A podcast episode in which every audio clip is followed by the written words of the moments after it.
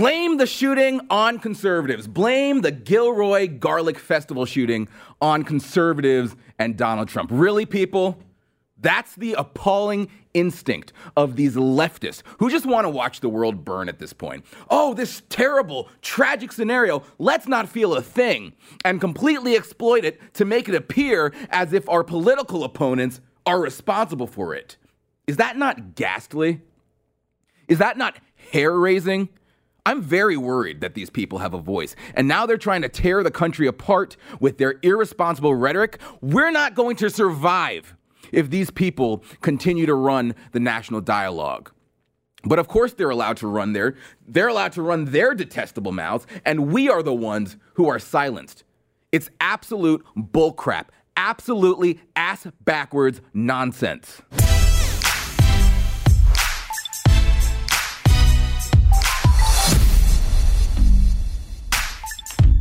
All right, we got a great show for you today, as always. But before we get started, I want to tell you about our sponsor, who today is creditrepair.com.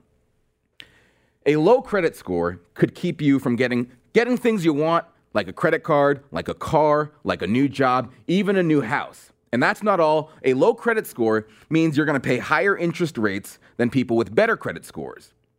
But you do not have to keep getting denied for credit. You can kickstart the comeback on your credit today. Just call the specialists at creditrepair.com. They can help you work to repair your credit, improve your score by removing inaccurate negative items like late payments, charge offs, even collections and bankruptcies. Here's the number for your free credit evaluation 800 501 3199. That's 800 501 3199. When you call, you'll get a free credit report and score. You'll find out what creditrepair.com can do to help improve it. Creditrepair.com. It helps you work toward a better score so you can have a better life. The evaluation credit report and score are free. Just call 800 501 3199. 800 501 3199. Not available in all states, including Georgia, Mississippi, Ohio, and South Carolina. Creditrepair.com. All right.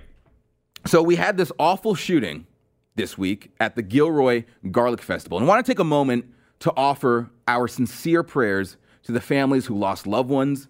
I mean, I, I cannot imagine waking up thinking you're going to enjoy a beautiful day at, at a garlic festival and then end up being involved in a shooting. Three people were killed. One of the victims was six years old. Six years old. They stole his life. Stephen Romero, six year old, lost his life. They were all young. Another one was 13 years old, Keyla Salazar. And then the third victim was 25, which is still incredibly young, Trevor Irby. All of their lives taken by this monster of a shooter. And the liberals, they see these people, they see this scenario, and they say, oh, what an outstanding political opportunity to land one on our political opposition. Is that not sick? You've got Gavin Newsom, California governor, this creep out there saying Republicans in the White House are at fault. He's blaming politicians for this. They're bankrupt on this. They're on the wrong side, and people are losing lives. And God forbid it goes to anyone they love or care about. Keeps happening over and over and over again on their damn watch. So, with all due respect, spare me that idea that somehow this is being politicized because people are sick and tired of this and don't want to go in and see a grandmother lost a six year old. I mean, he could be a Batman villain. I mean, I, I would just like to point out that he's smiling. You guys catch that creepy psychopath is smiling. I mean, did anyone else find that incredibly bizarre? I mean, dude, what was what was Kimberly Guilfoyle thinking? You know, she was married to that guy. She was married to that asshat, upgraded to Donald Trump Jr. Boy, was that an upgrade. I mean, Newsom, losers, blaming it on the White House. Really? That's what that's your takeaway from this? He says, Jesus, this guy talks like an idiot. Jesus, these guys, these folks in the White House have been supporting the kind of policies to roll back the work we're doing in states like ours, to get rid of large capacity magazines, to address the issue that we're trying to advance on background checks and ammunition. Really? Because all the work you're doing doesn't seem to be working too well, does it, buddy? But it's even worse than that. It's not just it's not just the politicians. We have a Did you guys know we have a white supremacy problem? That's what they're arguing. Joy Reid, who is a homophobe and a pathetic nut, says, quote, "White supremacist violence is a threat to all of our security. Wish we had a federal government dedicated to taking it on." Their immediate instinct is to politicize this. Their immediate instinct is to continue their orange man bad narrative. And the Daily Beast is out there trying to make it seem like this act of violence, this murder, was committed by a conservative. Gilroy Garlic Festival shooter posted about far right book moments before shooting. Of course, they don't tell you what the book is because, gosh forbid, you actually go and look it up, you'll realize it had nothing to do with the kind of conservatism that you and I espouse. Daily Beast writes, quote, he posted a picture with a caption that told followers to read a 19th century proto fascist book. The book, which is repeatedly recommended alongside works by Hitler and other fascists on forums like 8chan, is full of anti Semitic, sexist, and white supremacist ideology. Trying to tie it to right wingism. Like, give me a break.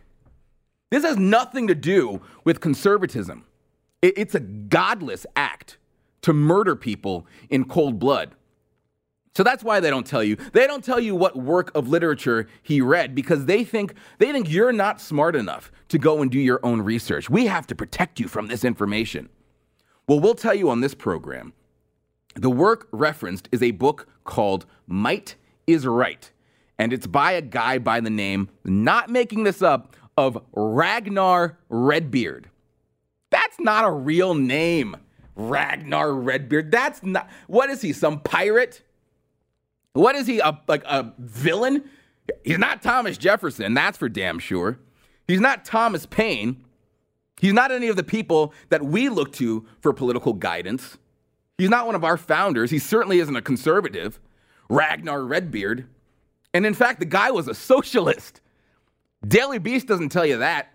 The guy was a socialist, and the book that he posted is Darwinism, which is, of course, a myth, a flawed, discredited, bogus science, which maybe we'll have, because we have people on our staff. I found out today we have Darwinists on our staff.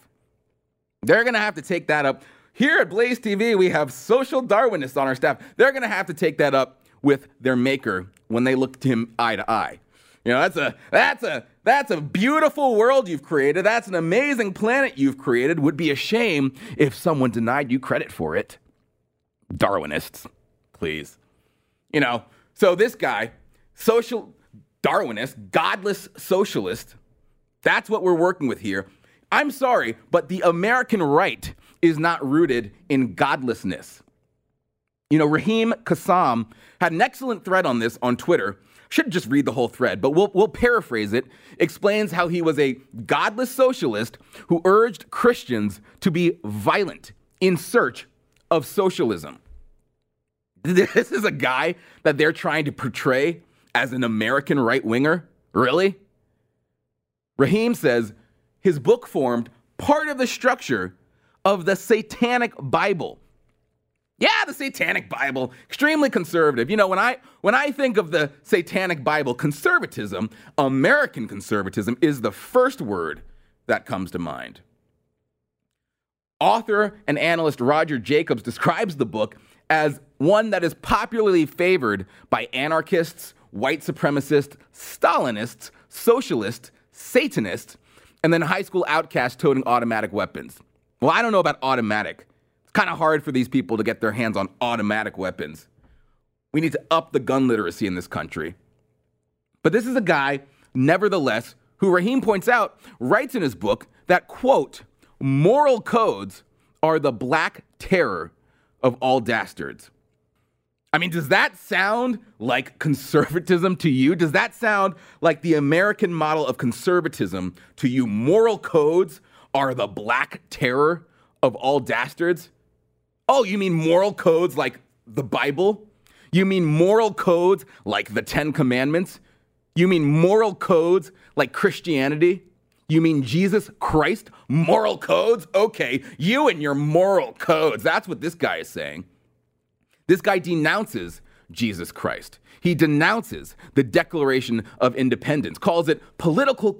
He calls the Declaration of Independence's political conclusions shams, deceptions, cold blooded dishonesties, and incandescent lies. That's what this shooter's idol is all about. That's what this shooter's idol thought about our Constitution. I mean, I don't know. Do conservatives do conservatives hate the Constitution? Because if so, I mean, that's news to me. Moral codes are the black terror of all dastards. If anyone is lacking moral codes, it sure as hell ain't conservatives. If anyone is lacking moral codes, it is the left. I'm not saying this guy was a liberal either. This guy was a whack job. This guy was a freak. This guy was an awful, evil individual. But let's be honest about who in this country is lacking moral codes in America. I mean, we've seen it time and time again. In fact, the liberals in Silicon Valley are furious with me for calling out pedophilia. You can't call out pedophilia for being disgusting anymore. I'm sorry, but that is a problem. Yeah, I called Jessica Yaniv a hideous animal. I think that's an appropriate term for someone who wants to watch 12 year old girls take their shirts off. But still, Instagram didn't like it. Instagram, that violated their community terms or services or guidelines or whatever the hell. They told me to take it down. They said, you can't post mean things about this outstanding individual on our website. So you can't find my video on my personal Instagram page. You can find my video at Blaze TV. They're not taking it down. You can go to blazetv.com and find the truth about Jessica Yaniv, but not on Instagram. No, we love pedophilia. And we hate here at Instagram that you speak ill of our beloved pedophiles. No, we love bullies like Jessica Yaniv. We adore moral reprobates. We despise you for calling it out. You know, I can't post about that. But no, people can send me death threats on Instagram. I got multiple death threats for daring to speak about Baltimore. You know, you can't talk about how Baltimore is rat infested anymore, even though there were documentaries and there were speeches from Bernie Sanders about it. Conservatives can't say it. You know, they can send me death threats. That's fine and dandy.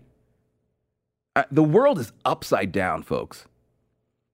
They're trying to make us seem like the terrorists. They're trying to make us seem like the people who are causing these mass acts of violence when we are the ones who are doing everything we can to keep some sort of sanity in this country, to keep this country together when we've got these nihilistic psychopaths trying to tear it apart by the seams. So that's today's main story. And now we're going to deal with this ridiculous jerk from CNN named Cillizza. Maybe you've heard of him. That's next. All right, guys, you'll never believe what Trump said about 9 11. You just won't. So many people, including myself, are freaking out over it. Because yesterday in the Rose Garden, Trump held a ceremony to honor 9 11 first responders and sign into law the 9 11 Victims Compensation Fund. And here's what he said Many of those affected were firefighters, police officers, and other first responders. And I was down there also. But I'm not considering myself a first responder. But I was down there. I spent a lot of time down there with you. Brains exploding everywhere, brains all over the place. Can you tell me? Okay, real talk. Where is the lie? Oh, I here it is. Here's the lie. The lie is actually at Vox.com, right here in this Vox writer's tweet. That's where the lie is. This Vox writer, Aaron Rupar, claims he's a journalist, but I'm calling him a fiction writer because his tweet is exactly that a work of fiction. He writes Trump suggests that he was a 9 11 first responder. Is that what I watched? Is you watch the clip? Let's just roll the clip one more time to see if he says, I'm a first responder. I'm not considering myself a first responder. Oh, I'm not considering myself a first responder. Fake news writer goes, Trump says he was a first responder. Are these people living in reality? Are these people living on planet Earth? Do these people even know what words mean? So Vox, it's this just this deranged lefty fan fiction now that absolutely defies what you just heard with your own very two ears, what you just saw with your own two eyes. So I don't know, word of advice, don't even bother paying Vox any attention anymore because you know you're not dealing with journalists or reality. But everyone knew that already. And then over at the other fake news outlet, over at CNN, they have a little bit of a difficult time with the truth, and they absolutely melted down over this. And crazy Chris Cillizza writes, quote, You'll never believe what Donald Trump just said about 9 11. What is this guy's problem exactly? He writes Trump is associating himself very closely with the men and women who were the first to respond to planes being crashed into the World Trade Center and the Pentagon. Is he? Roll that clip one more time for me. I'm not considering myself a first responder. Hmm, that is so weird. It's almost like you're lying. You know, Chris's problem, Cillizza's problem, is that he is such a terrible case of TDS that he can't possibly imagine that Donald Trump, I don't know, Donald Trump might be a real human being with emotions and a very personal history with New York City as anyone who was living in that city or even in the tri state area in 2001 does. But Cillizza looks at Donald Trump and sees a monster. So it doesn't compute that a tragedy that rocked this entire country would also have effect on Donald Trump. And to back up his deluded view of the president, he includes a small portion from a news report that Trump dialed into on 9/11. This is he's quoting Trump here. 40 Wall Street was actually the second tallest building in downtown Manhattan. And it was actually, before the World Trade Center, was the tallest. And then when they built the World Trade Center, it became known as the second tallest. And now it's the tallest. And then Chris adds, yeah, he really said that. So I've seen this floated around other places. And when you just read the quote, sounds like Trump. Sounds like typ- typical braggadocious Trump, right? No surprises there. But then it turns out that was actually taken out of context. Here's the full context. Donald, uh, you have one of the landmark buildings down in the financial district, 40 Wall Street. Uh, did you have any damage, or did you know what, what's happened down there? Well, it was an amazing phone call I made. 40 Wall Street actually was the second tallest building in downtown Manhattan, and, and it was actually before the World Trade Center was the tallest. And then when they built the World Trade Center, it became known as the second tallest, and now it's the tallest. And I just spoke to my people, and they said it's the most unbelievable sight. It's probably seven or eight blocks away from the World Trade Center, and yet Wall Street is littered with two feet of stone and brick and mortar and steel. And there are thousands of people walking over the, the debris over the Brooklyn Bridge, where they're sending them out over the Brooklyn Bridge to Brooklyn, and then I guess they're going to have to figure out how to get home from there. So you see, when you hear the clip in its full context, tone is totally different than from what Cillizza wants you to believe. You know, this was a it was a, a 10 minute segment that Trump did, and Trump was somber, appropriate throughout the whole thing. And so it's dishonest to imply Trump was in any way celebrating the fall of the Twin Towers. Who even writes that? As Cillizza continues, he begins to directly refute his own accusation that Trump has no a- association with Ground Zero. Several days, he writes, after the attacks, Trump did an interview with a German news station just a few blocks from Ground Zero. Wait, wait, wait, wait. I thought your whole point was Trump is trying to pretend he's there and he isn't actually there and what a liar Trump is. Wait, so you admit that he was there. What's the point of your piece then? What's the point of your trash article then? Trump, a native New Yorker, shares his personal experiences from 9 11 with a bunch of other people who also have personal experiences from 9 11. And I hate Trump. Orange man bad. Orange man bad. So I don't like that. That's your angle. I'd like to think Chris Cillizza is better than this. No, I don't. No, I don't. He's not, and I know it, and I don't know why I'm wasting time on this lovely human being. So, last point from this dumb article Cillizza writes, quote, He has also claimed that he helped pay for several hundred workers to help clean up the wreckage in the aftermath of 9 11. Independent fact check sites have been unable to verify that claim.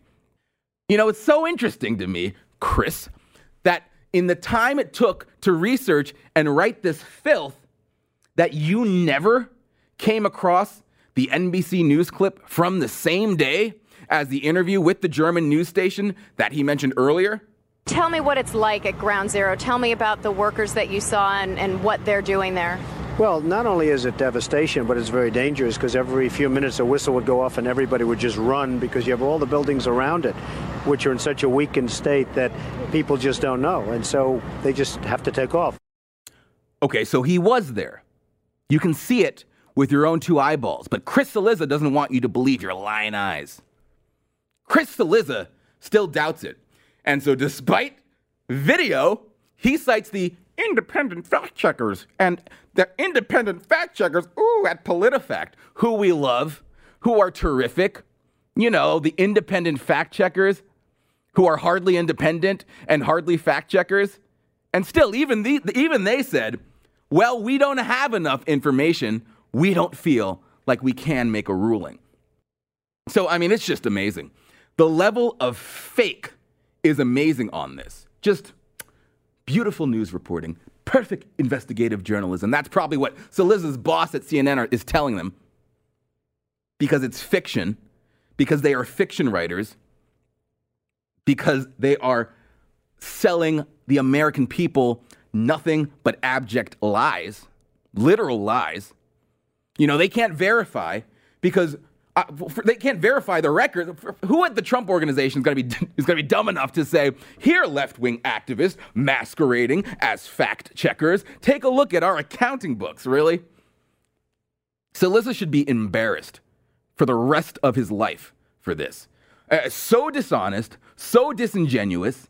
He's using 9 11 and the first responders and the collective pain that we all felt that day and the collective pain that we all still feel today when we think about those attacks to smear the president with his crap article that isn't even worthy of being used as toilet paper. A reminder to everyone I'd really appreciate it if you'd please rate, review, and subscribe to the White House Brief podcast. It will make sure the truth rises above all the other stuff out there. So please rate, review, and subscribe. Thanks for listening.